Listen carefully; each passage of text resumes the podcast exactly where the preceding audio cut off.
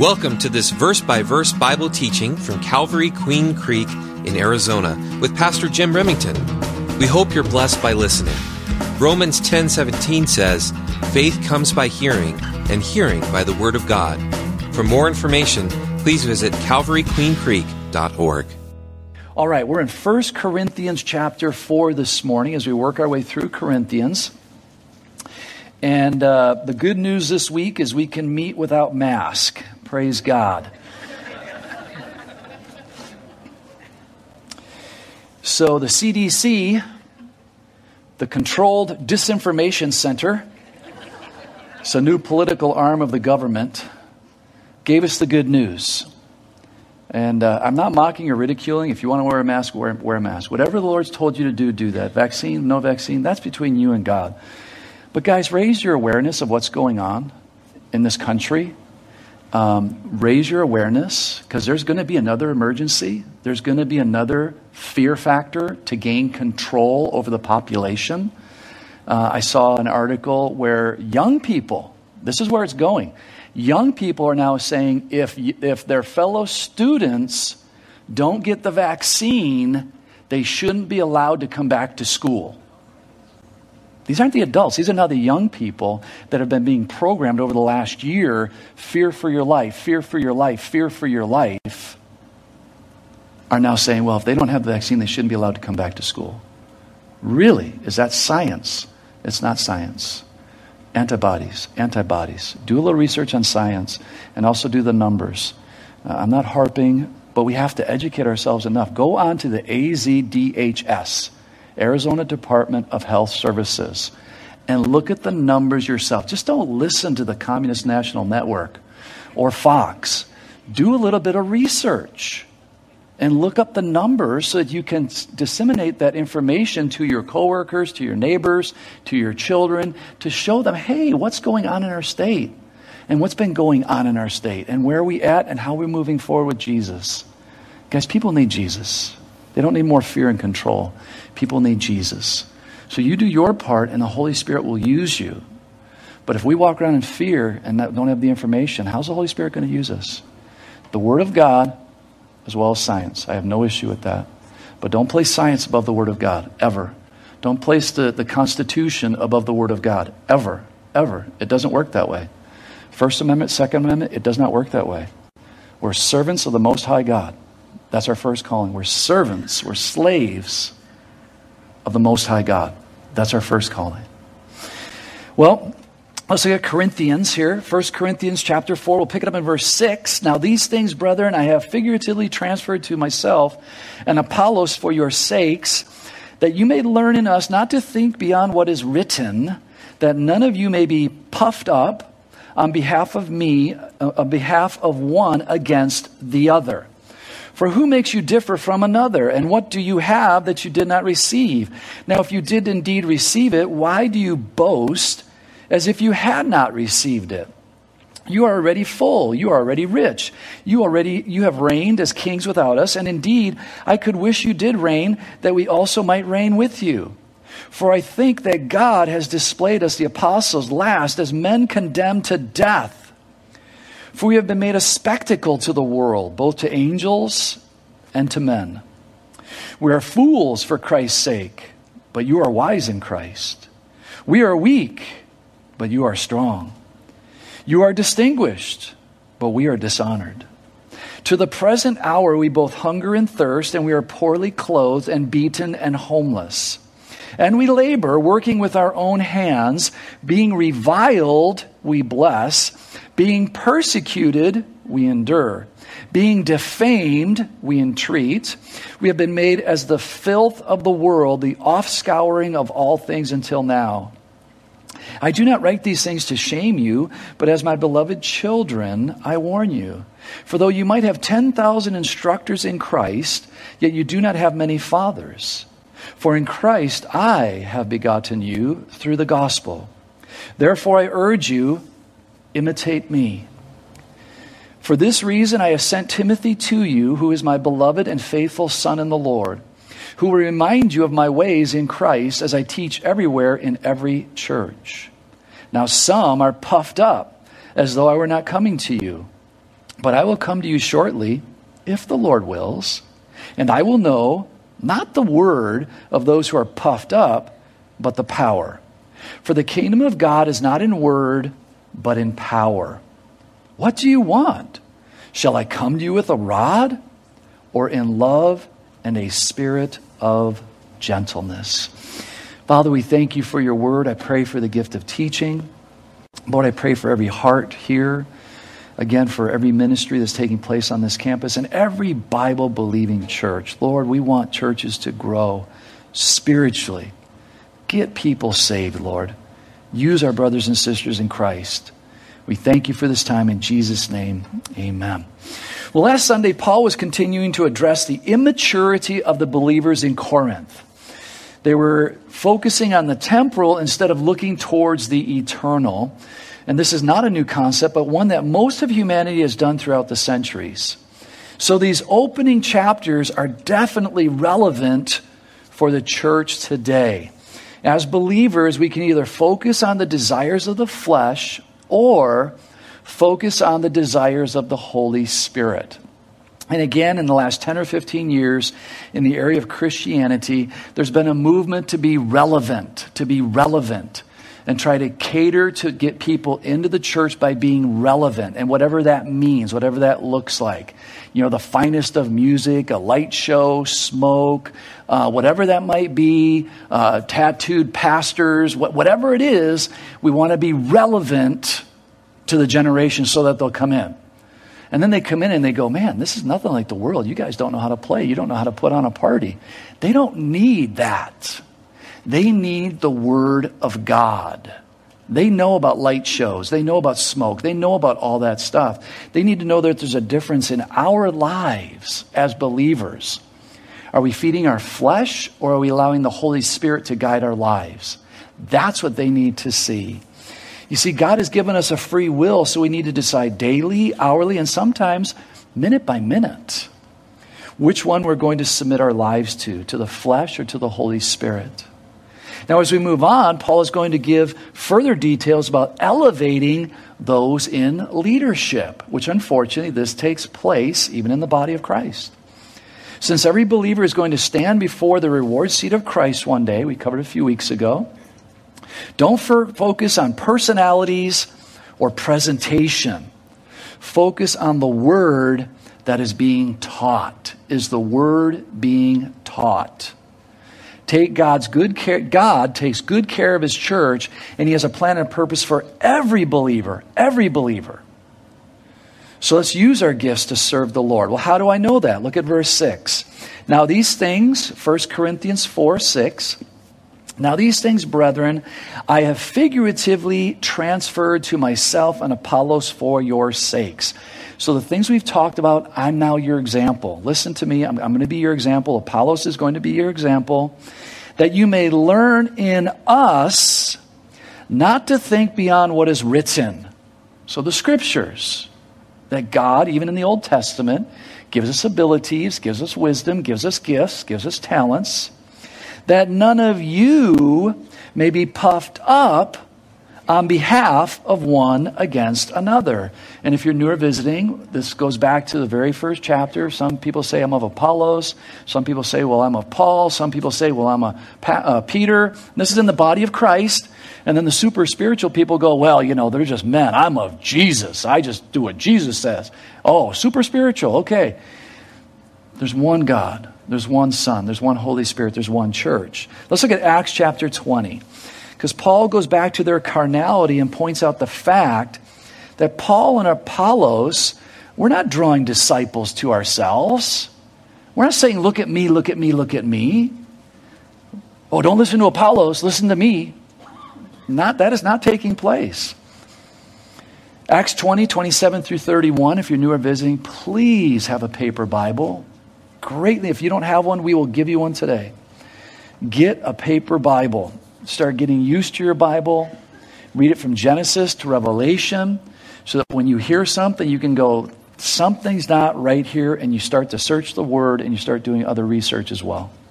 Acts 20 27. For I have not shunned to declare to you the whole counsel of God. What that means for us today is Genesis to Revelation. The whole counsel is the whole counsel. It's not picking and choosing what you like or, oh, my favorite book is Ruth, so I just stay in the book of Ruth for, for months. And then, yeah, well, then maybe I'll read another book and I'll stay in that for maybe a year. You want to read the whole Bible, the whole Bible, so that you understand the days that we're living in. And so Paul says, I have not shunned to declare to you. I've not come up short. Therefore, take heed to yourselves and to all the flock among which the Holy Spirit has made you overseers to shepherd the church of God. Oh, so now we see that he's specifically talking to pastors, the role of the pastorate, which is biblical. Church is essential. We need one another. We need pastors and teachers. That's it throughout the Bible. But doing what? Making sure we're teaching the whole counsel of God.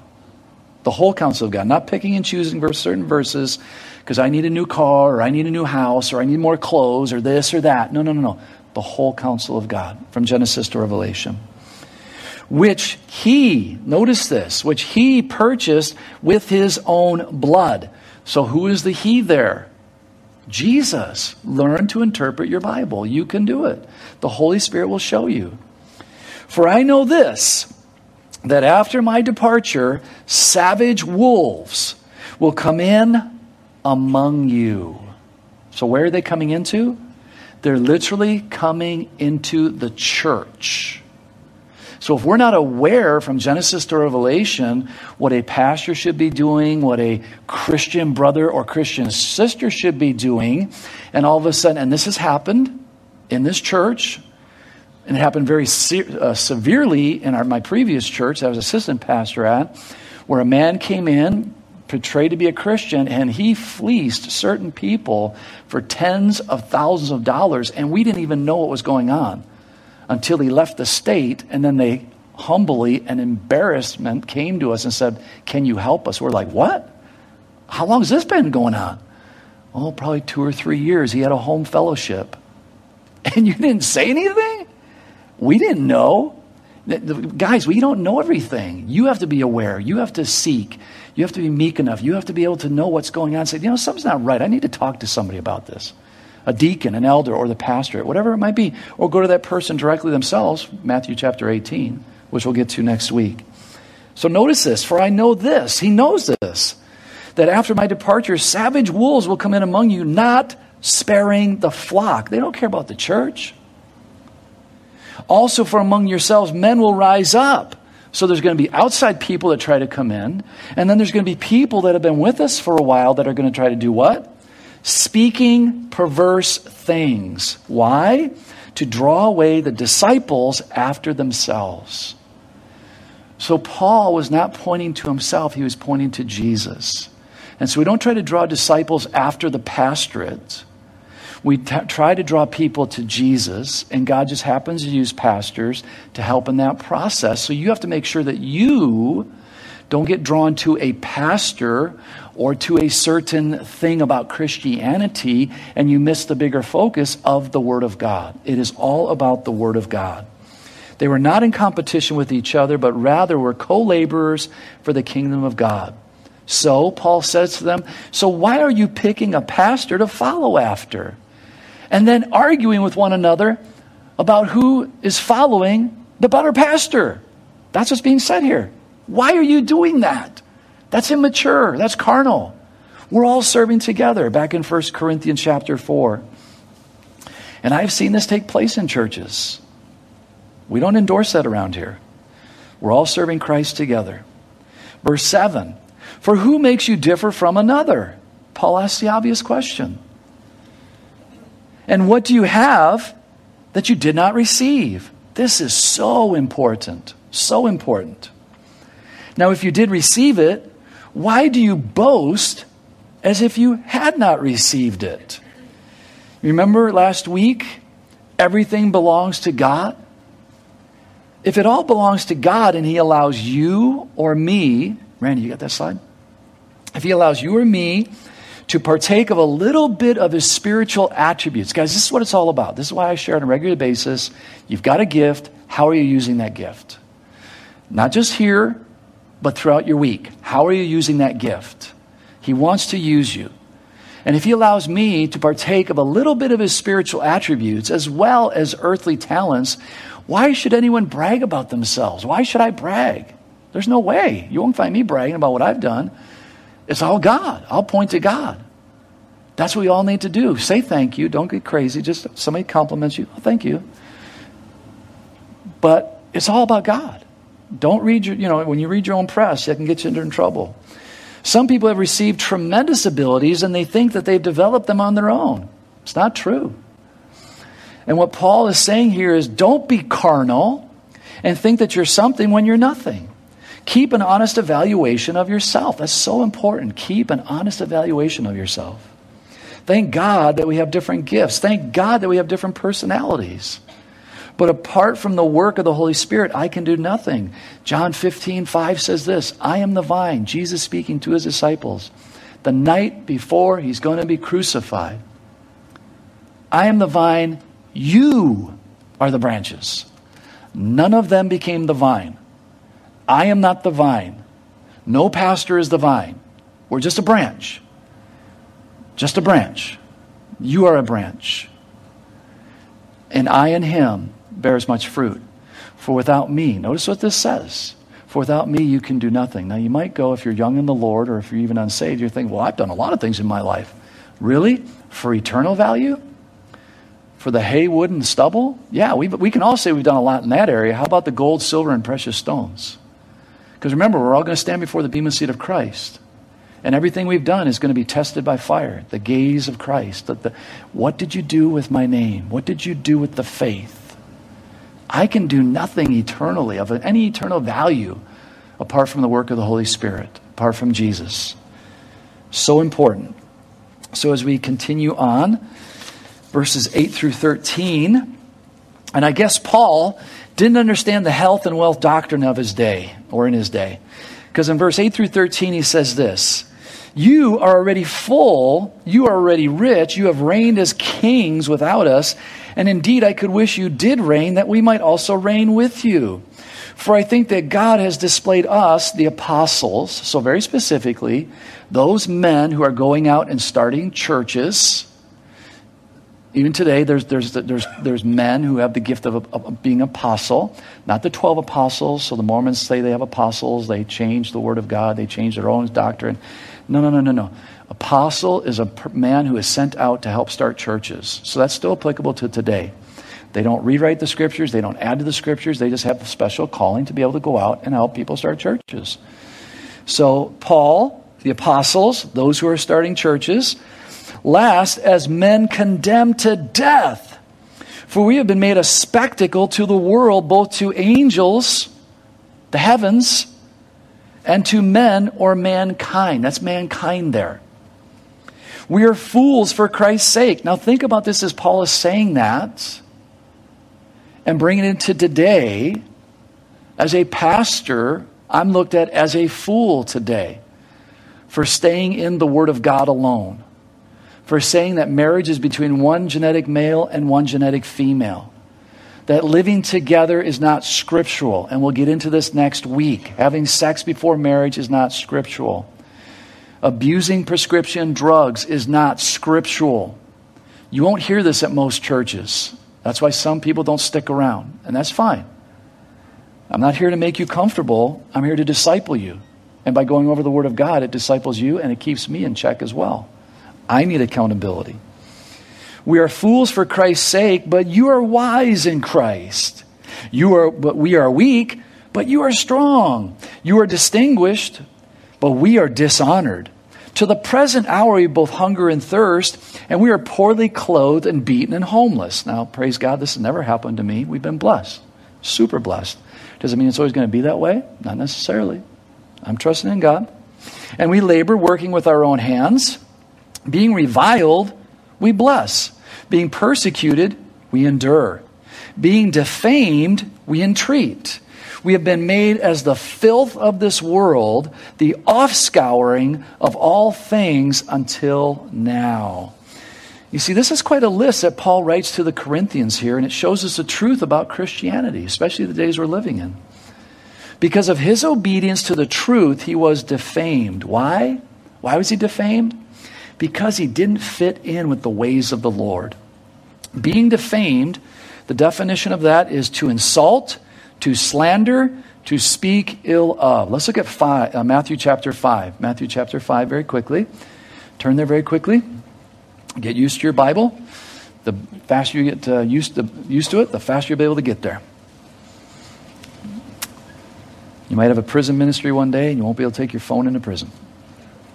Matthew 5:10 Blessed are those who are persecuted for righteousness' sake. Notice that. For righteousness' sake, being right with God. Not being self-righteous, just being right with God. That's what righteousness means. I'm right with God. Jesus made me right with God, but now heaven to earth, but earth to heaven. I need to remain right with God. For theirs is the kingdom of heaven, not the kingdom of America. Blessed are you when they revile and persecute you. The word blessed here is happy, abundantly happy. Not like you're going to Disneyland and you show up and they're closed. No, this is happy because I'm looking at eternal things, not temporal things. I'm keeping my eyes on the goal. Blessed are when you they revile and persecute you and say all kinds of evil against you falsely for my name's sake. Rejoice and be exceedingly glad, for great is your reward in heaven. But what's taking place, and we'll get to a little bit later today, people are looking for rewards on this earth. And we'll get to it. It's a two word phrase. For so they persecuted the prophets who were before you. So we shouldn't be surprised at the persecution. Offscouring is scum. A good picture of this would be the remains in the bathtub after you've soaked for a while. Once you pull the, the, the, once you drain the tub, there's a film left behind that's disgusting. And that's the way the world looks at true believers as scum. Not worthy, not worth anything. But rather someone who should have, who should have the plug pulled to be pushed down to the drain. And today it's called the cancel culture. The cancel culture. If you don't agree with someone else's perspective about, a mo- about our modern culture, you're weird, you're out of touch, you're a phobiac of some sort. Let's look at Ephesians chapter 5. Ephesians chapter 5. And again, you might think, wow, this guy's going through the Bible. This is, I'm not used to this. Um, well, get used to it. Get used to your Bible. Because it is the Word of God, not the Word of man. It was really hard for me yesterday. It was really hard for me yesterday. I did a, a memorial service, and um, it was really grieving as I was doing it. Um, we were in a, we were in a, a, a facility that wasn't conducive to. Uh, it wasn't like this, you know. It wasn't conducive. It was it was a a dinner hall. It was a party hall, and so people were sitting around at round tables. So it wasn't really like conducive to respect. And I was sharing the word of God. And it was so weird. I mean, you have no idea what goes through my mind up here as I'm teaching the Word of God. How the enemy sometimes will say, you know what, just close your Bible. They don't care. Just leave. Just, just leave right now. Or, or somebody's um, smirking or laughing, and, I'm, and your brain goes, Did I say something funny? I don't think I said something funny. Why are they laughing? Is there something going on? All those things. Maybe this doesn't happen to you, but if you think about it this week, you're going to realize when you're doing something, the brain is just, all these other things might be coming at it. Well, I'm teaching the Word of God over a man who's a believer, loved Jesus, loved the Word of God. He's in heaven. He's been in heaven 11,000 years now. No, 12,000 years. 11 was yesterday. 12,000 years. And there are people at these round tables with their phones and they're showing pictures to each other. Other people are talking and I'm sharing the Word of God. I'm not sharing my beliefs. I'm, ta- I'm literally reading out of the Bible, and they could care less. Now, you're, you're here because you love the Word of God. I'm just trying to give you a bigger picture, and you, most of you know this. In the world, they don't care what you think. You're weird. This is 2021. Get up with the program. What's, you got a phobia of some sort. So you and I, we shouldn't be surprised. We shouldn't be surprised. So, Ephesians 5, just to get us some information on where we should be as Christians. But fornication, now, fornication is any sex outside of marriage. Any sex. heterosex, homosexuality, bestiality. But fornication of and all uncleanness or covetousness, let it not even be named among you, as is fitting for saints. You see, you and I were saints. And we make mistakes. We all sin. I've sinned this past week.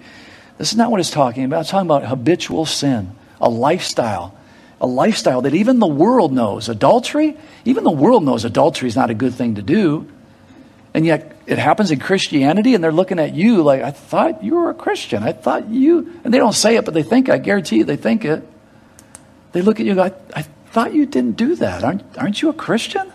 You're committing adultery. You're getting drunk at the company picnic. You're, you're abusing prescription drugs. You call in late or you have to miss a day because you're strung out. And they're, they're just questioning in their minds naturally.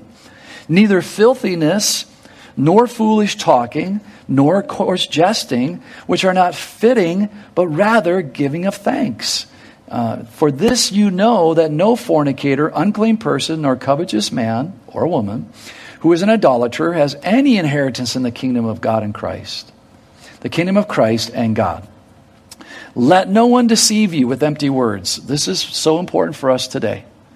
They're trying to deceive us with empty words. It's okay to live together. Uh, we should be endorsing same sex marriage. Um, so many things, so many things, uh, these uh, dispensaries popping up all over town. Let, let's legalize marijuana nationally. There's a drive to do that nationally. Let's legalize it for the whole country. It's the best thing to do.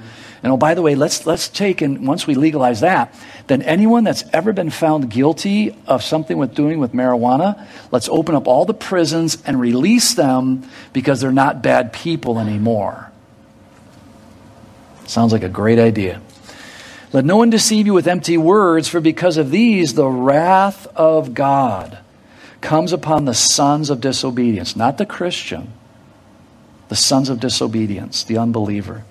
Therefore, here's the exhortation do not be partakers with them. Keep that in mind for next week and read ahead 1 Corinthians chapter 5. We're going to get into really heavy study next week. Okay, back in Corinthians, 1 Corinthians 4 14 through 16. I do not write these things to shame you, but as a beloved, but as my beloved children, I warn you. Guys, that's what the Bible is for to warn us. The do's and the don'ts. God is not the cosmic killjoy. He wants to keep us safe. You'll see why here in a moment or two. For though you might have 10,000 instructors in Christ, yet you do not have many fathers. For in Christ Jesus I have begotten you through the gospel. Therefore I urge you, imitate me. Wow. Imitate me. That's kind of scary. Imitate me. Follow me. I think I, I, I would have a hard time saying that because I make mistakes. But I should be able to say it, and so should you.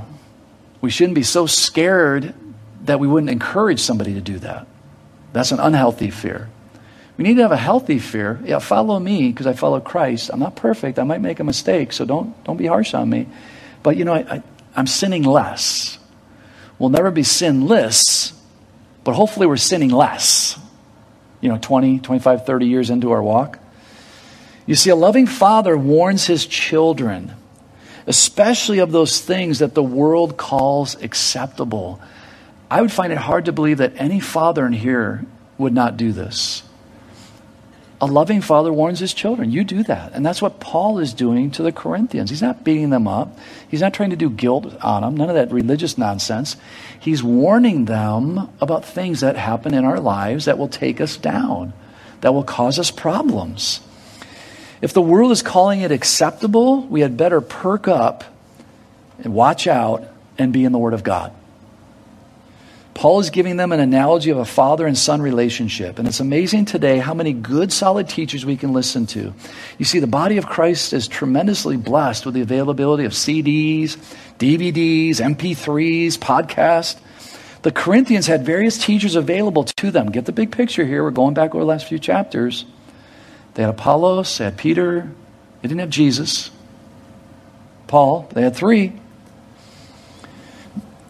But they only had one man who really looked after their well being and treated them as their children.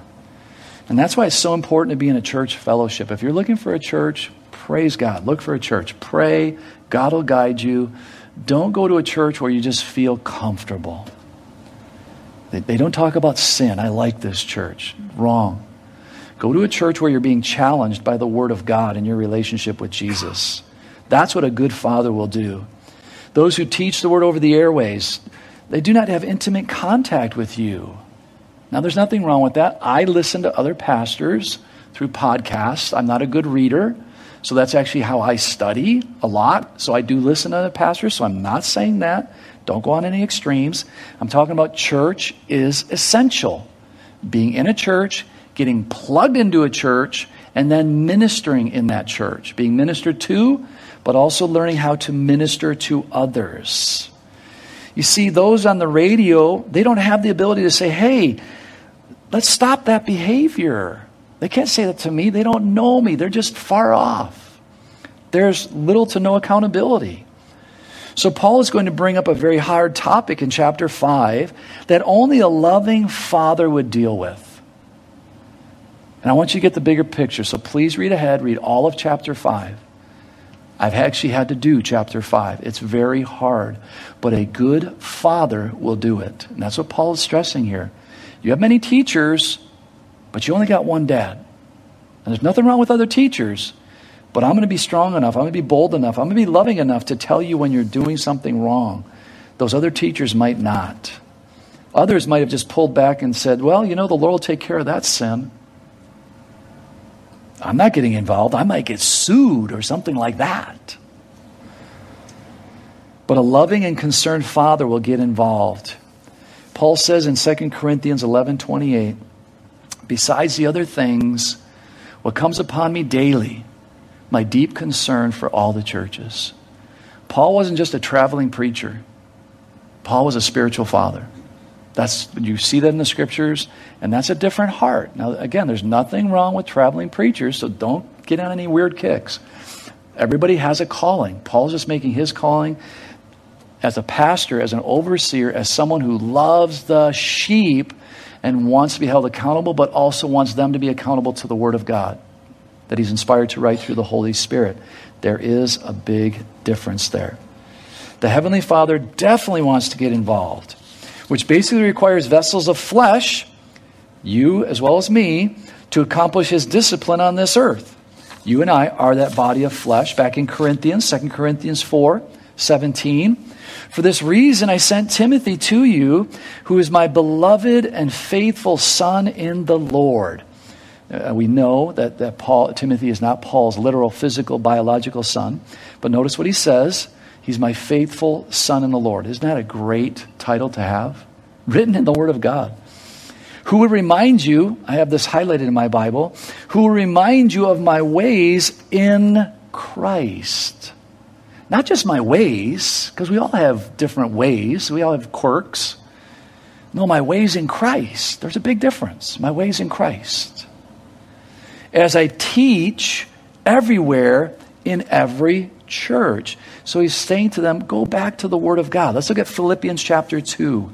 Philippians chapter 2 to get some insight on Timothy, this faithful laborer in the kingdom of God, which I encourage you to become a faithful laborer. What gift do you have? But I trust in the Lord Jesus to send Timothy to you shortly, that I may also that I also may be encouraged when I know your state. You see, Paul is writing from prison. For I have no one like minded who will sincerely care for your state. So Paul is not saying nobody else is teaching the Bible. I'm the only one teaching the Bible. He's not saying that at all. That's why you want to read it all, step back and go, what is he really saying here? Notice what he says who, who will sincerely care for your state or care about you personally.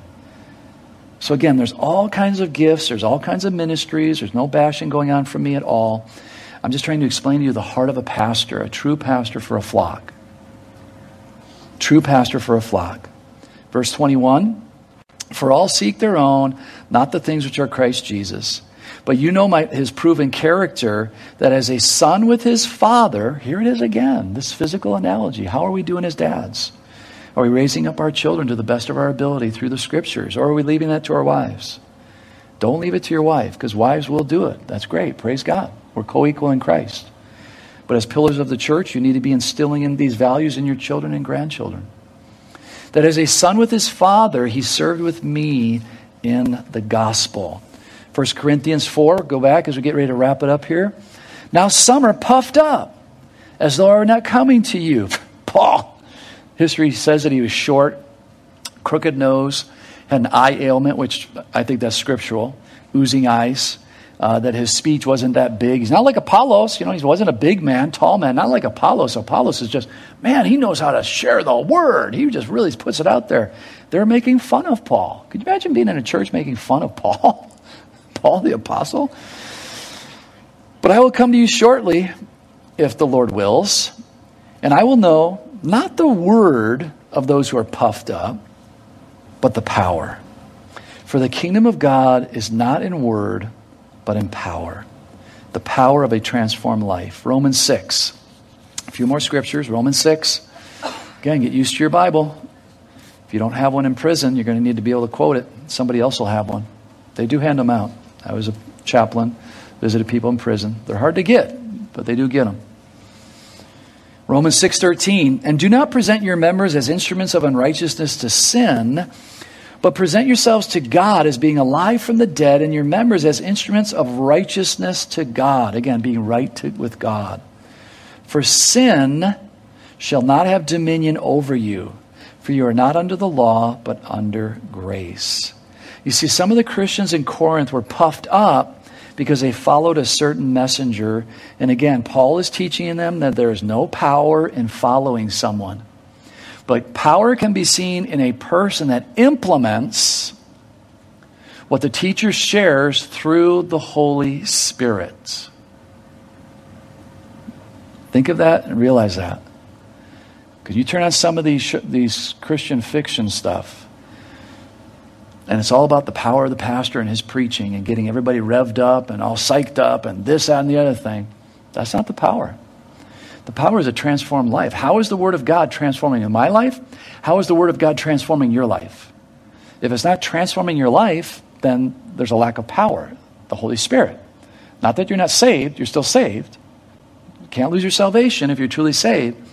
But do you have power? Again, a transformed life. Now, power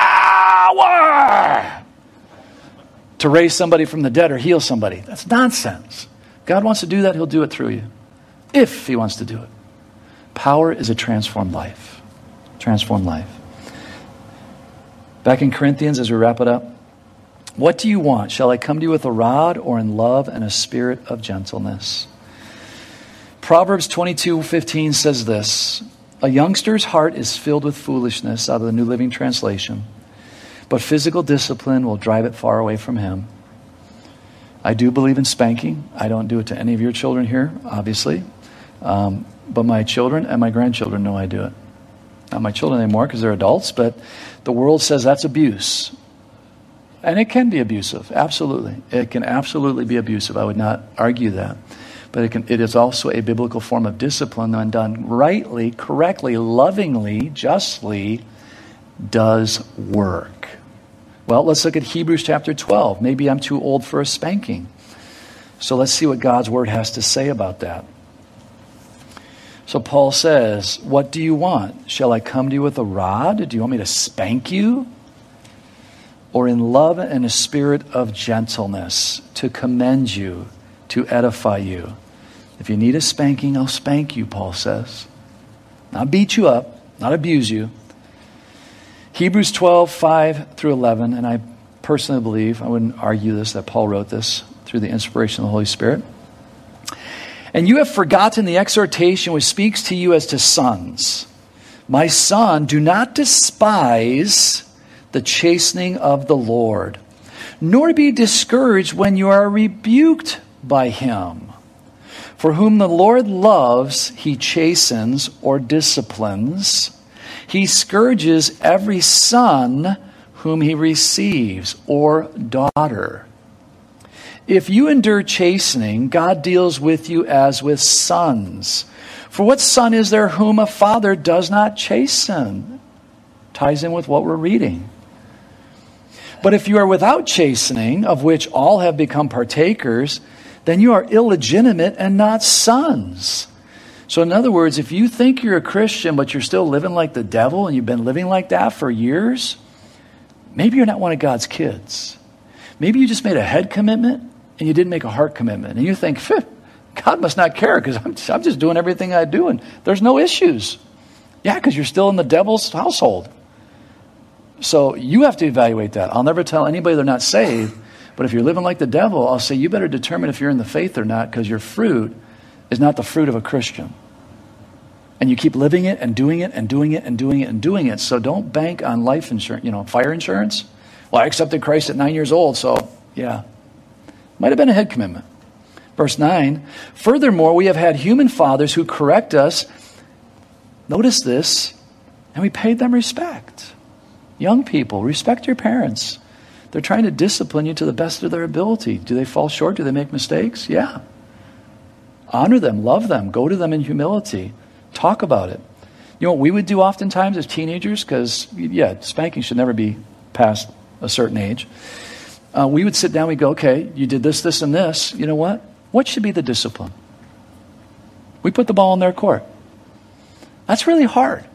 Because now they got to know okay, if I go too light, they're going to make it hard. If I go too hard, it's going to be hard on me. They have to figure it out themselves. They have to become part of the process. Making your child part of the process is good, it's healthy. So, what should be the discipline? You know you did wrong. What should be the discipline? Shall we not much more readily be in subjection to the Father of spirits and live? Subjection to God the Father?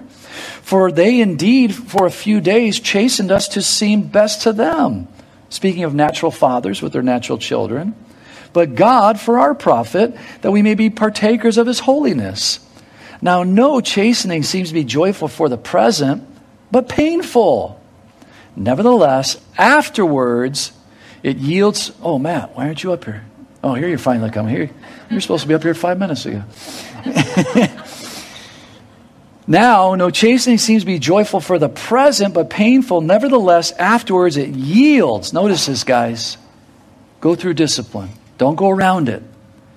God's trying to discipline you. Don't go around it. He'll bring you back to it.